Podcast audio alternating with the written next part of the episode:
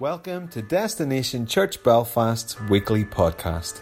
For more information about our church, you can find us on the web at www.destinationchurchbelfast.co.uk. You can also join us every Sunday morning at 10:30am at Mossley Pavilion. Now for the message.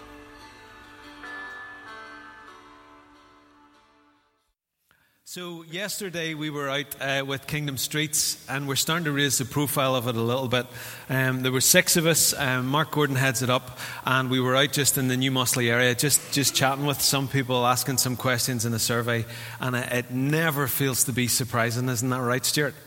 Um, it was a great morning. If it's something that you would strikes a chord with you and you think, I'd like to get in on that, if you'd like to have a chat with Mark, he's sauntering across the back there with his thumbs up. Um, so if you want to have a chat to him about that, but please keep reaching high on your agenda and don't underestimate the amount of times that it may take to say to somebody, "Come to church, you want to come with me," um, or small groups. Small like small groups are awkward for people who don't know us. Is that correct? Walking into somebody else's house, small group of people. But what we promise is that we'll do our very best to make it as uh, less awkward as it can be. But there's always going to be an element of, oh, I've never done this before. So let's demystify that a bit for people. Um, and if it takes going to get them, to bring them to be with us, then it's surely worth doing that. And then tonight, to comment a little about the membership class. Whenever you come tonight, you're not obligated to become a member, but it'd be really great if you did. We want to give you all of the information as to who we are and what we're about so you can make a decision as to whether uh, this actually is your spiritual home. Now, if God has said to you and made indication this is your home, then you don't want to be really deciding for yourself, well, I don't know, is it my home? Yeah, I want, either want to go, okay, God, and we're going to do it, or else go la la la la la la la la la la and see how long that works for. But it's on tonight and it's going to give you lots of information about who we are and what we're about. Okay, are we ready to go back into Nehemiah? Do you remember a little bit of what we've gone through before?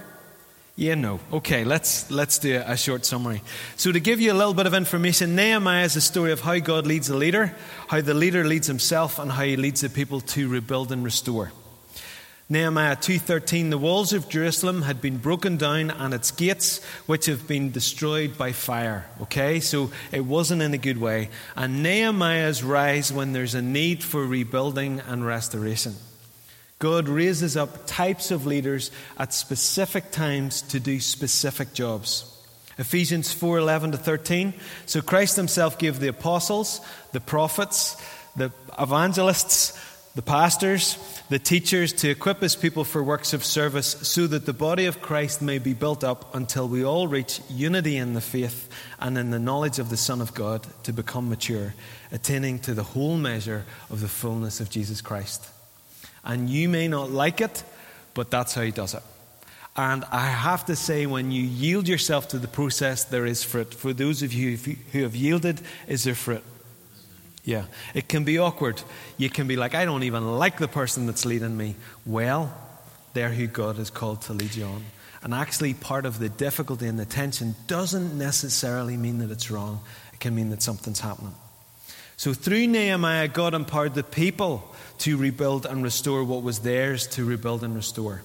So, the Nehemiah, the leader, isn't necessarily the only builder. In fact, I don't think the Nehemiah is ever the only builder. Nehemiah leads the people and builds alongside them as they build up their portion of the wall.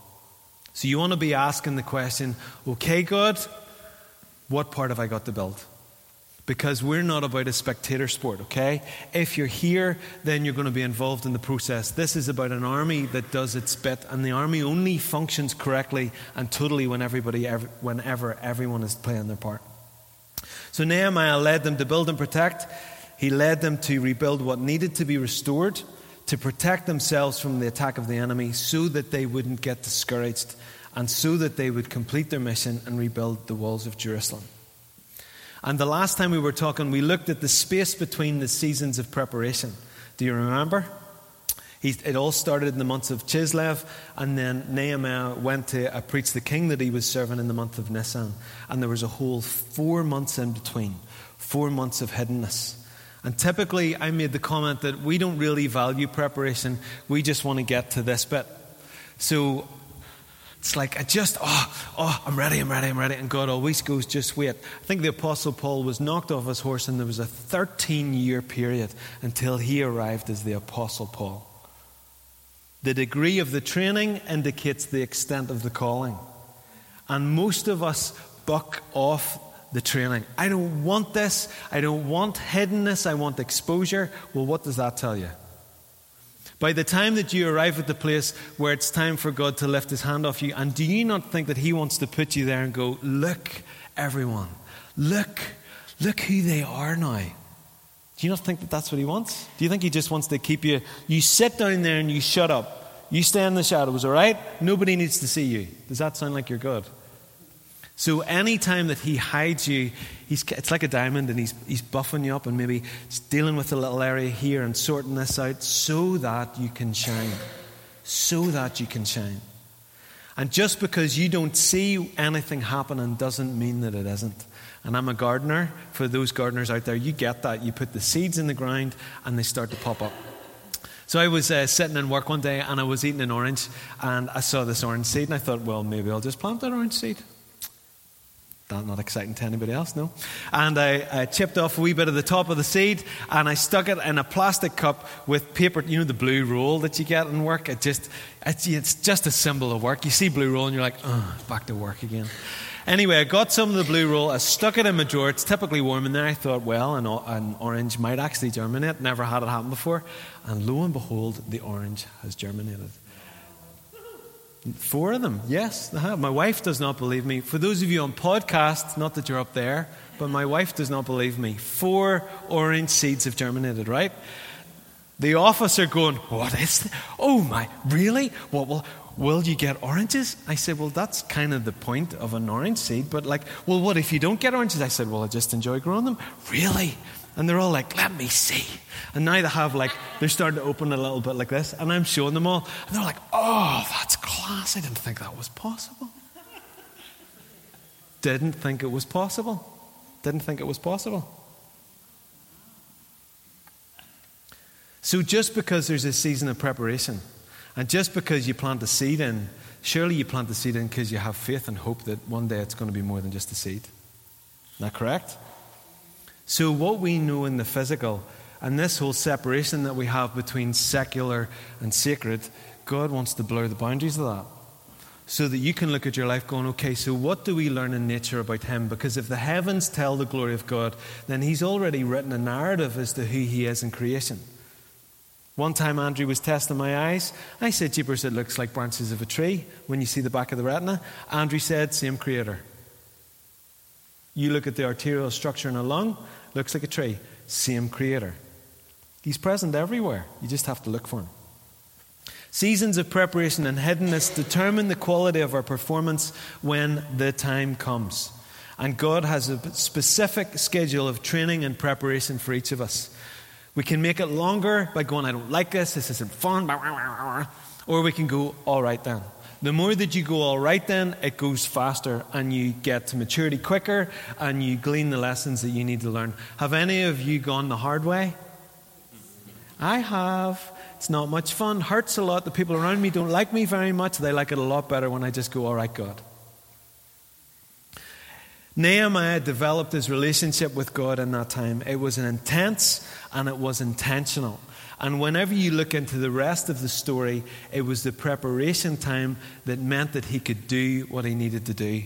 As he says, So I went to the presence of the king. I'd never been sad before the presence of the king, and I was overwhelmed with fear. If you do not know who your God is, fear will simply overwhelm you, full stop. And you'll walk into the king going, Hi, king, how are you today? Instead of going, I could die, but I've got to do this. So, to the degree that you yield to the preparation, is going to be the degree that you're going to be able to accomplish what you're called to accomplish. It's not sexy. It's not. It's like Hollywood would give you the idea of relationships that it's all blooming awkward sometimes. I sat beside Claire and went, You don't really talk a whole heap, do you? Right? Do you want some uh, cornflakes, love? Isn't it? Isn't it awkward? Yeah, it's life. So, equally with God, there's bits about it that we really don't like, aren't very attractive, but they're necessary. So, if we yield ourselves, we'll find that there's fruit on the tree of our life. We exercise faith when we yield ourselves to the process of the process. Hebrews 11:6, and without faith it is impossible to please God, because anyone who comes to him must believe that he exists and that he rewards those who earnestly seek him. And because Nehemiah went to God in the space between, he knew who his God was and he was able to be courageous in the presence of fear.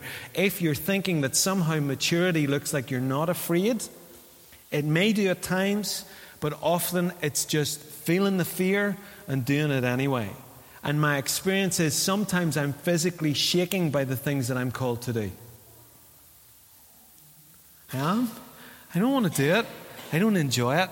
But what I find is that as I go, okay, God, you've said that you're enough. As I do that, then He's enough. And my fear gets swallowed up in the fact that I'm walking in what I'm supposed to do. So if you've got something that you need to do, and I think this could be pinpoint for someone, if you've got something that you need to do and you're hesitating and stopping because you're scared, what am I going to tell you? Do it anyway. I don't like heights. And one time I threw myself off the top of the highest diving board, and it was not pretty. It was like this. Ah! Oh! I was like, man, that was, just, that was just rough. And the Spirit said, but you did it. It's not going to be perfect, is it ever? Is the how we think perfect's going to be. Just throw yourself off, all right? Okay. Today we're going to talk about inspection. And uh, as I, Claire came in this morning and said, What are we talking about today? And I said, Inspection. She went, Oh, oh, oh, most of, most of the people that come to our church are teachers. Oh, you're going to have to unpack to them that the word inspection isn't the worst thing in the world. So, to those of you who are teachers, I say the word inspection and you go, oh.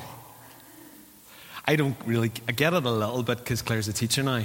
And I get it a little bit because talking to other husbands of those who've been teachers for a long time, and they're like, when the inspection comes, you, you got to get yourself in this particular mindset, okay? And you're going to want to kill her, but just don't, but just don't do that, okay? Because she's really, really struggling, all right? Yeah. You're the man you are today because of Hillary's inspections. So, part of this is going to have to be I mean, maybe for most of us, when we talk about inspection, it's scrutiny and it's like, oh, I don't like, is this like a test thing? Oh, oh, this doesn't seem fun. And when we go to talk about what he was actually inspecting, you might go, oh, so, oh, is God just like, oh, going to point, oh, oh, oh, oh. Remember, he loves you, okay? for us to be able to do anything that God's asking us to do, can, they're all looking at you like, why are they wetting themselves? I don't really know either, all right? Um, You've got to be able to reconcile that He loves you, okay? If you do not settle that, then you're going to struggle with every bit of what He asks you to do. You've got to square it away. If you don't square it away, you're going to feel under scrutiny, you're going to embrace accusation, and you're going to do the whole self worth issue. I'm not enough. I'm not enough for God. God's never satisfied with me. If you settle that He loves you perfectly, completely, never going to change, then you can hear what he says to you in the heart that he says it to you without the enemy twisting it, telling you that God's intentions are somehow strange and not good. And you'll be able to embrace when you accept his love that he's, he's doing what he has to do. So let me read this to you. You can follow along with me if you want to. Nehemiah 2 13 to 16. So by night, this is Nehemiah saying this I went out through the valley gate towards the jackal well and the dung gate examining the walls of Jerusalem, which had been broken down, and its gates, which had been destroyed by fire. Then I moved on towards the fountain gate and the king's pool, but there was not enough room for my mount to get through. Now, the mount, when you look into the word, just means a beast. So it could have been like cattle, or it could have been a donkey, or it could have been a horse. It, doesn't, it isn't specific here. So I went up to the valley by night, examining the wall. Finally, I turned back and re entered through the valley gate. The officials did not know where I'd gone or what I was doing, because as yet I had said nothing to the Jews or the priests or nobles or officials or any others who would be doing the work. So Nehemiah went through a gate in Jerusalem to inspect and to examine the walls closely. He had to go through a gate to be able to examine the wall that had been broken down. So he went through the gate to get perspective. And this was an important point in the part of the process of rebuilding the walls. Now, I'm going to unpack this a little bit, but often when we talk about, say, rebuilding the walls, we don't view things like uh, the journey to Jerusalem or before that when he had to ask the king for all the, the materials that he needed, or actually arriving in Jerusalem or inspecting the walls. We don't see that as part of the process. What we see the process as they were all there rebuilding the wall. And what I want to reorientate us to is that God is in the fine detail of the process of the process. He went through the valley gate. There are no coincidences in Scripture, so let's pull out a little bit what the valley gate actually was. So he went through the valley gate at night, which is in hiddenness, to inspect. What's that about? You think that he would go in the full daylight because he'd be able to see everything a little bit more clearly? Have you discovered that God doesn't do things the way that you thought he might? So you're going to have to flip all of this stuff around so in the darkness and hiddenness, he went through the valley gate to inspect what God had called him to do. That, from a soul point of view and our own understanding, that is insanity. So your soul can't cut this. All the best of that. So he went to gain perspective to allow him to examine what was broken down so that he might rebuild it. The valley gate took you to the valley of Hinnom. Now, the valley of Hinnom is a place where they slaughtered children. Ooh. Towards the jackal well, the jackal well was a natural spring, and there were jackals there because they consumed the bodies of those that had been slaughtered. You like this yet? It's, it's gross, isn't it? And then the dung gate. Well, that was where they took all the excrement, and it was where the rubbish was taken to be burned. And it's also when Jesus pointed, do you remember he mentioned Gehenna? That was the parallel with hell. so, through the valley gate to the valley where children had been sacrificed and slaughtered, then past the jackal well or beyond the jackal well, which is where the jackals were that consumed the bodies that had been killed, and then to the dung gate where the excrement was taken out and the rubbish dump was. Nehemiah was prepared to go through gates leading to difficulty in order to get the necessary perspective to facilitate his calling, leading the rebuilding of the walls of Jerusalem. And he did it all in hiddenness. We've got to be prepared to do the same. Are you prepared to do the same? Oh, yeah, Colin. Really? Tell us about Jesus' light and life and la la la la la la la. Let me read that again. Nehemiah was prepared to go through gates leading to difficulty in order to get the necessary perspective to facilitate his calling, leading the rebuilding of the walls of Jerusalem, and he did it all in hiddenness. This process requires humility, and true humility is simply recognizing and agreeing with reality. And reality is seeing things as God sees them. And God does not dwell in fantasy, He dwells in reality. Sometimes we have a totally negative perspective, which maybe it's easier to identify with. Other times we have this false positive thing, which is everything's falling down around us. And we go, oh, sure, oh, sure, God's good and it's all going to be wonderful. And the Spirit's going, that's not what, that's not reality. Yes, he's good, but this, this situation is horrendous. So, to be able to go where we need to go, we're going to have to square up to reality as it actually is. God dwells in reality, not in fantasy. James 4 6, but he gives more grace. Therefore, it says, God opposes the proud, but gives grace to the humble. Have you found yet that when you agree with Him and go, that is right about me, whether it's the good stuff or the stuff that's more difficult, that there's grace present because you're not living in La La Land. By the way, Claire and I watched La La Land. It was one of the most horrific films that we've ever seen, wasn't it? We said afterwards, I left the living room to Claire going, I will never get those two hours of my life ever back again. What the awful film. Could they not have done a better ending? That was terrible. Nobody wants to live in La La Land. Well, that kind of made it awful for me. The word for humble is tapeinos, which means lowly or humble, means being God reliant rather than self reliant, which 1 Peter 5 6 reveals that ironically, that's always the way that you get exalted. So, this is a journey of humility, folks. And I don't like it any more than you do. And part of what I'm saying as I prepared this, I was like, oh my goodness. You want to rebuild the walls? Then let's step into reality. The process of the process. We often disregard what's important because we miss the process of the process. I've been re- uh, this manual in work.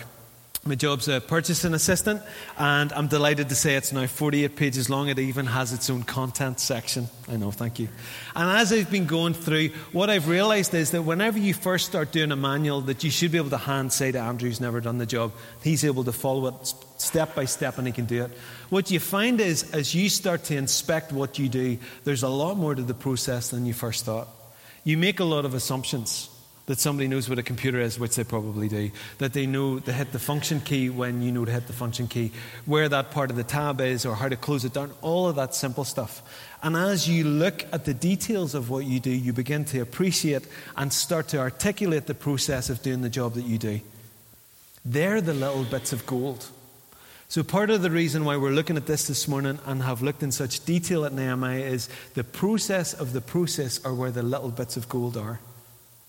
Before I did the job that I now do, I had to spend a year in the shop, and I didn't enjoy that very much in uh, Titanic and Belfast. And then I moved to be in the office, which I really enjoy my job now. The shop bit was an incredibly uh, important part of the process. If you'd asked me, I would have gone straight to that job. But I didn't ask me, I just followed God. So he took me. Do you remember one time I was telling you about to get to my work, you have to go to the right when the building's on your left. You have to go up when you think you should go down, and you go left when you think you should go right. So if you're going to follow God, you've got to follow Him in the process of the process, and then not decide that that wasn't God because it didn't arrive at the particular outcome that you thought it was going to have. Your soul man is going to kick your ass. Has he kicked it several times already?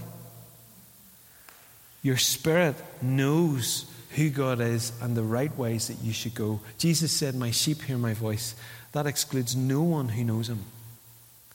But to be able to go on this journey, you're going to have to embrace the process of the process. And sometimes the process looks like applying for something that you don't get, or something doesn't work out, or something gets destroyed in the process that you didn't know actually had to cease existing. And God desires to continually add to us, and never more than through the gates of difficulty to show us what needs rebuilt and restored. So we've got to understand God's ways. We've got to think differently if we're to understand what God's up to. If we don't, we'll embrace difficulty as the destination rather than realizing that it's the tools for the task. So I'm going to ask you the question I think I'm going to ask you. Where have you embraced difficulty as a destination? Where have you gone through difficult gates in your life and you've come to the conclusion, with a little help from some critters from hell, to the conclusion that God really doesn't love you and that really this is just the way it is and you just better suck it up because that's life? Isaiah 55, 8 to 9. For my thoughts aren't your thoughts, neither are my ways your ways, declares the Lord. As the heavens are higher than the earth, so are my ways higher than your ways, and my thoughts than your thoughts. Proverbs 3 5 to 6. I've read these so many times, and I hope that it's really starting to go in. Trust in the Lord with all your heart, and don't lean on your own understanding. In all your ways, submit to Him, and He'll make your path straight. Psalm 23, verse 4. Even though I walk through the valley of the darkest, well, Let me try that again. Even though I walk through the darkest valley, I will fear no evil, for you're with me, and your rod and your staff comfort me. And then Romans 12 2. Be transformed by the renewing of your mind. And then you'll be able to discern and understand and see God's pleasing and perfect will. It's in the valley that the enemy seeks to tell us a different story than the Lord does. Okay? So, whenever, if you're going to go through a valley, to a valley of, that's like, I mean, that valley that I described, the valley of Hinnom, is that attractive to anybody? And if it was, you've got serious issues. Yeah?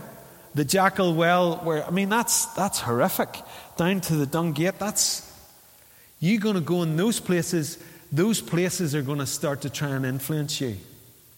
So, for you to be able to go into those places, you're going to have to realize that your influence has got to come from a whole other place. So, who have you been listening to in the valleys of difficulty and the difficult gates that you've had to go through? Is it the voice that tells you you've been brought to difficulty as punishment? Is it the voice that tells you that these circumstances will slaughter you? They'll consume your life because you're trash and you belong in the rubbish pile? The valley of slaughter, where jackals consume the bodies, where dung, crap, rubbish is disposed of. John 10:10, 10, 10, the thief comes to steal, kill, and destroy. The soothing tongue is a tree of life, but a perverse tongue crushes the spirit. Proverbs 15:4. Or will you see it as the opportunity that it actually is? An opportunity to inspect the damage done so that the restoration project can begin and will result in what's been stolen being restored in greater quantity and quality than we ever dreamed possible. Do you think that this good God that I'm telling you about would drag you to the place of such oppression and affliction and difficulty to leave you there? Or would he take you there for you to inspect so that this battle that you're about to fight, you walk into it going, there's going to be spoils from this war? In the year of dominion, where we step up and put our foot down. In the year of sweetness and completeness, where we taste and see that the Lord's good. And the year of rebuilding and restoration. So if you're in a place of difficulty, you've got a choice, right? Always two trees in the garden. One is this sucks, it's awful, it's not going to get any better, so I better make the best of it. The other is it sucks and it's awful, but this is on to something. Life and life in all its fullness. God takes you there to reveal more of himself to you. In uh, Psalm 23 3, his rod and his staff, which are his protection and his authority. And also, he takes you there to give you life. John 10 10b. Jesus came to give us life and life in all its fullness. God is so much better than you or I ever can imagine him to be. Have you found that even a little bit? He's really, really, really good. And you need to know how good he is.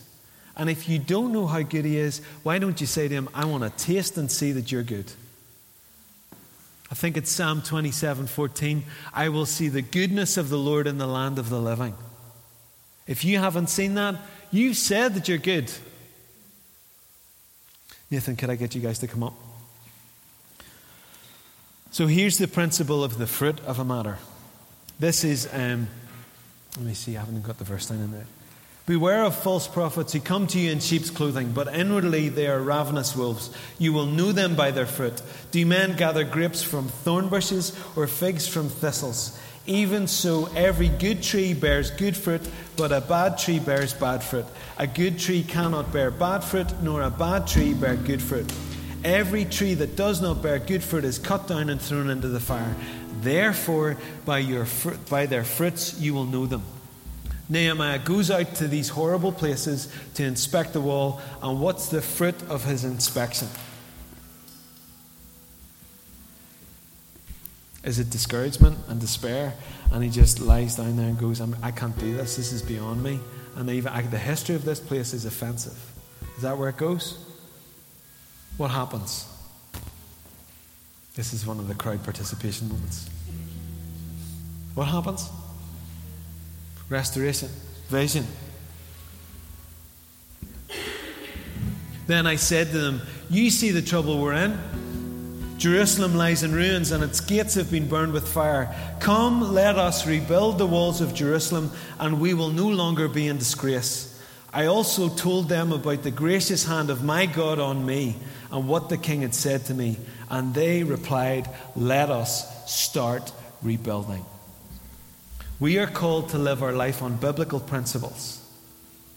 We are called to go into difficult places. Why are we called to go into them? Because we can. Nehemiah's process of inspection took him through difficult, unpleasant places to inspect the damage had been done. And they got the job done. Can we do it? You're not so sure about that? Can we do it? Now, I get that some of this is scary, and hopefully we're going to deal with that because we're not wanting to do the false positive. If you're sitting there and you're like, huh, you t- what? What? I'm going to go through gates of difficulty, and you're like, no, thank you. Let's be honest about that. If you're like, I'd really like to, but I'm really, really scared, okay, let's be honest about that. If you're sitting there going, no, I know, and we can get this done, then let's be honest about that too. We're not here for you all to tell me sweet little lies so that I think, oh, isn't this, oh, look, isn't it wonderful? And to be honest, the Spirit will indicate very clearly that it's a whole facade. Shall we be real about where we are this morning? Would you like to stand with me? You're thinking, I don't know whether actually No. do. Eh? so, some questions to help you to respond. And I really hope this morning you appreciate the practicality of them and that somehow you can identify with one of them and we can let you be that bit freer after ministry this morning. Do you want to partner with God as He leads you into the call in your life? Are you fearful of the journey that God might take you on? And then finally, have you been listening to the wrong voices in the places of difficulty? If you can answer yes to any of these questions, or you just want ministry this morning, then please come and join me now at the front.